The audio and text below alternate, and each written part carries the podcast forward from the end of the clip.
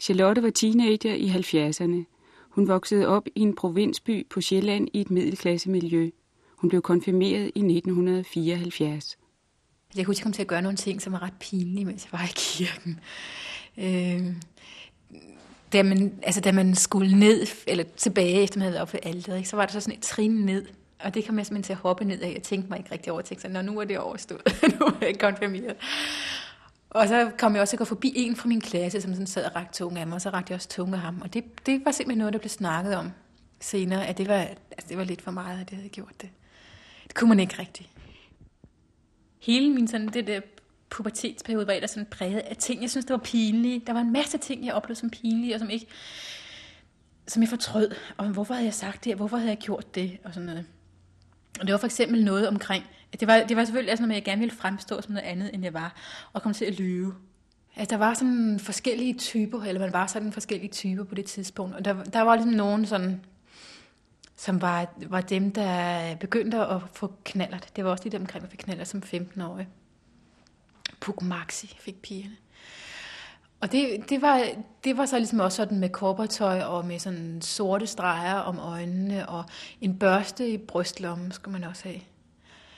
Øh, og så køber knallert. Men det var lidt ikke min stil. Jeg var mere sådan noget med øh, løbesko og sportstøj og busserønner og sådan naturen og, og sådan noget. Jeg ved ikke, det var sådan lige der omkring, hvor man sådan begyndte at, at, at udvikle sig fra at være barn til at være voksen. Ikke? Og så var der sådan forskellige roller, man kunne vælge.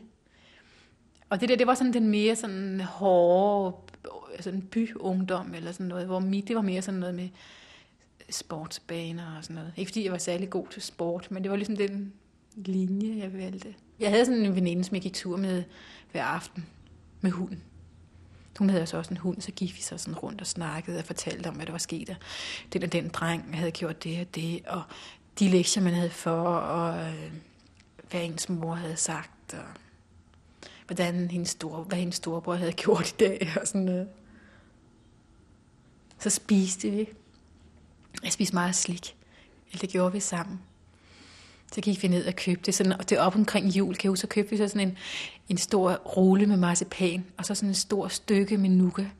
Og så spiste vi, så delte vi ligesom, og så gik vi og spiste det, og jeg tænkte, det var enormt lækkert. vi åd simpelthen, det var hver eftermiddag. Jeg havde også sådan meget sådan fokuseret på mit udseende med, om jeg nu så pæn nok ud. Og det, det var også lidt, så havde jeg bumser, det havde man jo på et tidspunkt. Jeg havde ikke sådan specielt mange med nogen, og det var jo et enormt problem sådan med, når man skulle til fest, så havde man altid lige fået nogle bumser, der sådan sås for meget.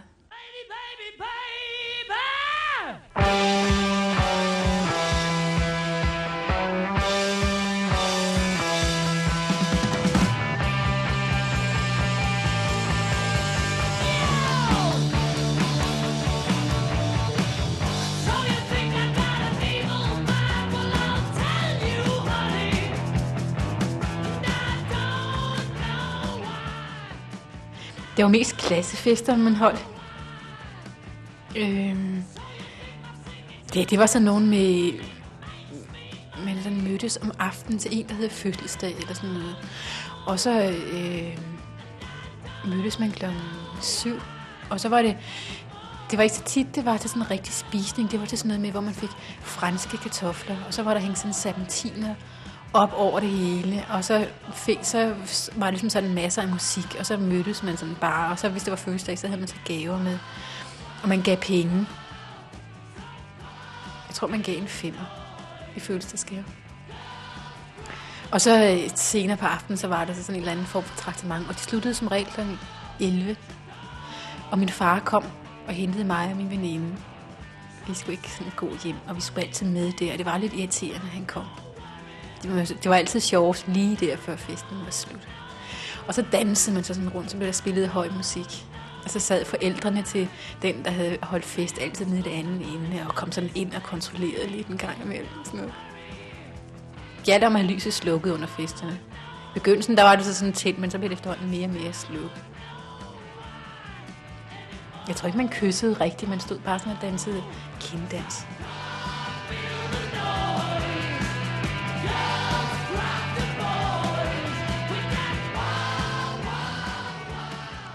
Jeg kan huske, vi købte sådan noget øh, æblevin. Det var nemlig enormt billigt. Det kostede 9,95 i brusen.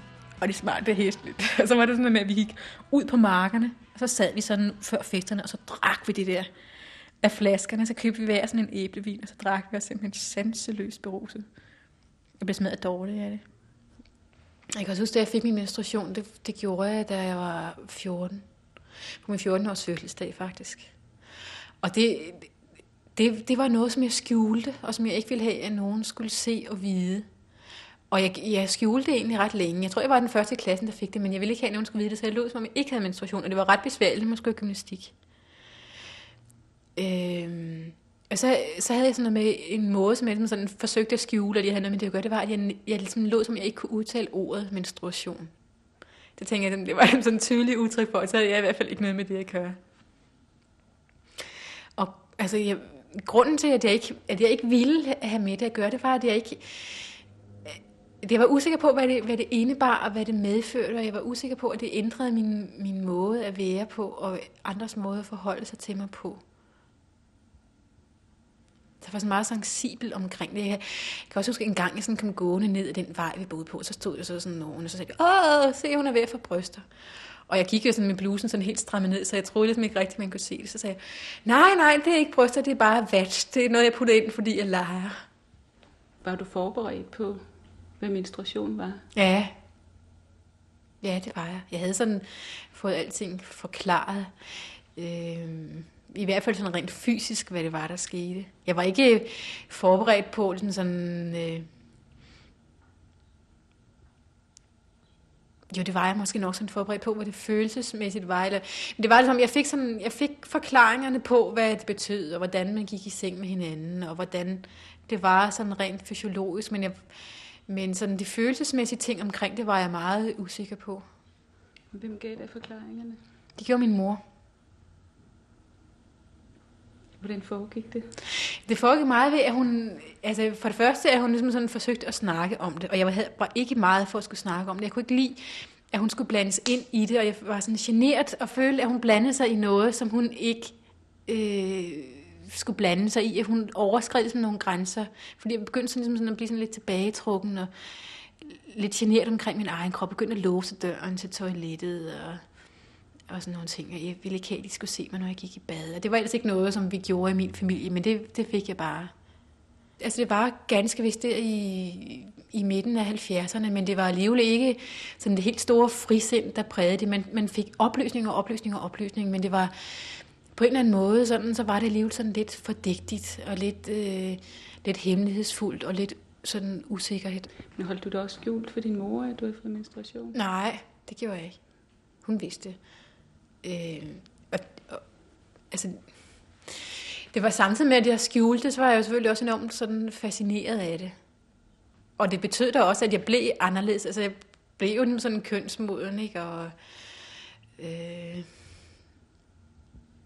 sådan øh, oplevede ting sådan seksuelt. Altså sådan noget med, at jeg gik til ridning, for eksempel, var meget noget, som jeg oplevede som noget noget, der sådan var seksuelt. Det var dejligt at sidde på den der store varme hest, der vuggede afsted og, sidde, og sådan styre sådan et stort dyr, ikke? som sådan var forbundet med sådan øh, potens og kraft og sådan noget. Der var sådan en bølge lige der omkring, da jeg sådan var en 13-14 år, hvor, hvor der var mange i, i klassen, og mange af dem, jeg kendte, mange piger, der begyndte at ride. Og det, det var, øh, altså, man læste hestebøger og hesteblade og tog ud på hesteskolen og havde sådan nærmest sådan en kærlighedsforhold til de der heste. Så jeg tegnede dem på, på skolehæfterne og skrev deres navne og beskæftigede sig ikke med ret meget andet end det der ridning. Og så synes jeg også, det var enormt fascinerende det der med at sidde op på sådan et stort, vildt dyr. Der brustede sted. jeg holdt op med at ride øh, sådan lidt senere. Jeg begyndte at komme med drenge. Så holdt jeg op med at ride så var det lidt ikke så interessant længere.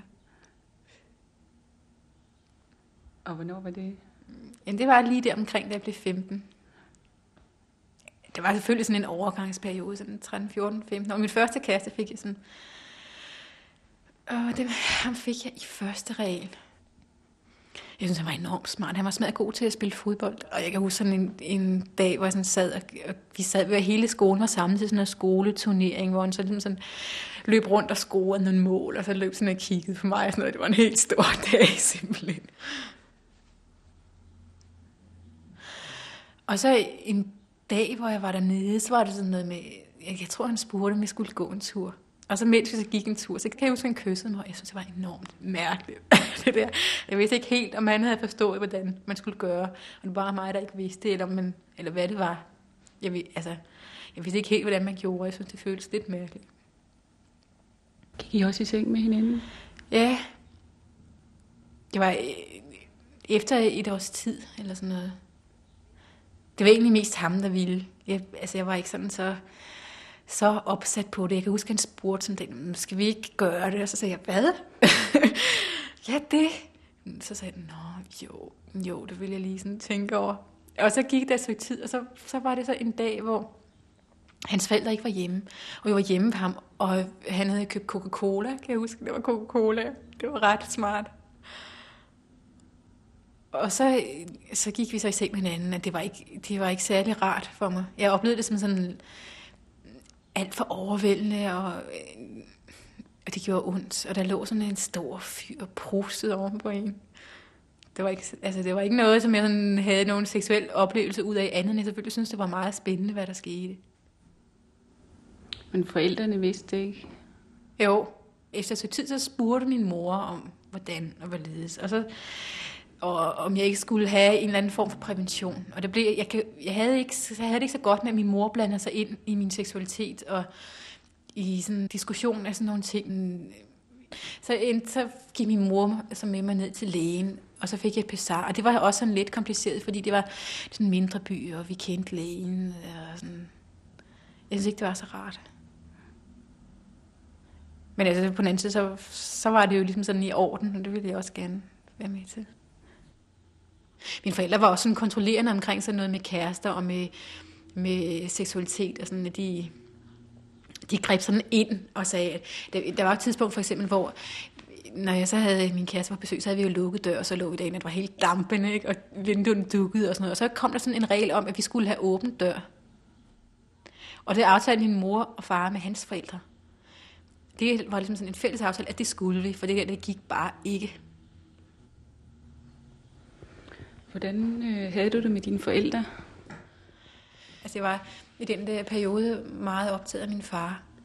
Altså min, min mor, der havde ligesom sådan nogle sammenstød på, at jeg synes, hun var sur, og øh, hun brokkede sig altid, man skulle altid så meget, og sådan noget. Men på en eller anden måde, så var det, så var det mere min far, jeg var optaget af. Sådan, der havde masser af skænderier med. Jeg synes aldrig, han hørte aldrig efter, hvad jeg sagde. Han skulle altid bestemme alting. Og hvorfor havde han, hvorfor havde han nu sagt det, og hvorfor havde han nu sagt det? Og jeg forstod ikke rigtig den måde, han fungerede på. Min mor var ligesom sådan, lige så central, men ikke på den der sådan formulerede måde.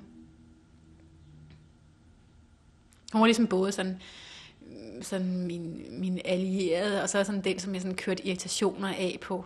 Hvor min far, han var sådan den anderledes, og han var også en mand. Og det var selvfølgelig også sådan med seksualitet og sådan noget det begyndte at blive spændende, hvordan mænd var. Og de kærester, som jeg havde, de blev også sådan sammenlignet med min far og med hans måde at være mand på. Øh, var der sådan nogle kvindetyper, som du tænkte, sådan nogle ville jeg gerne ligne? Nej, der var nogle kvindetyper, jeg tænkte ikke ville ligne. Jeg ville ikke øh, ende op som husmor øh, og gå derhjemme. Øh, og have en mand, der var udarbejdende, og så skulle jeg ligesom være den, der, der gik derhjemme og passede familie og børn. Jeg tror, jeg havde i virkeligheden et ret aggressivt forhold til kvinder. På den måde, at, øh, altså, øh, at jeg vendte mig imod sådan det der, den sådan svære kvindelighed, den der manglende evne til sådan at, at kunne sige til, og kunne stå for noget, og kunne argumentere for noget. Da jeg startede på gymnasiet, der mente jeg egentlig, at jeg skulle være læge jeg gik sproglig, så det, det var sådan lidt besværligt. Men forestil mig sådan, at jeg skulle have en uddannelse, og når jeg så havde en uddannelse, så skulle jeg så ud og opleve alt muligt, og så skulle jeg så giftes, og så skulle jeg have børn. Det tænker jeg mig stadigvæk.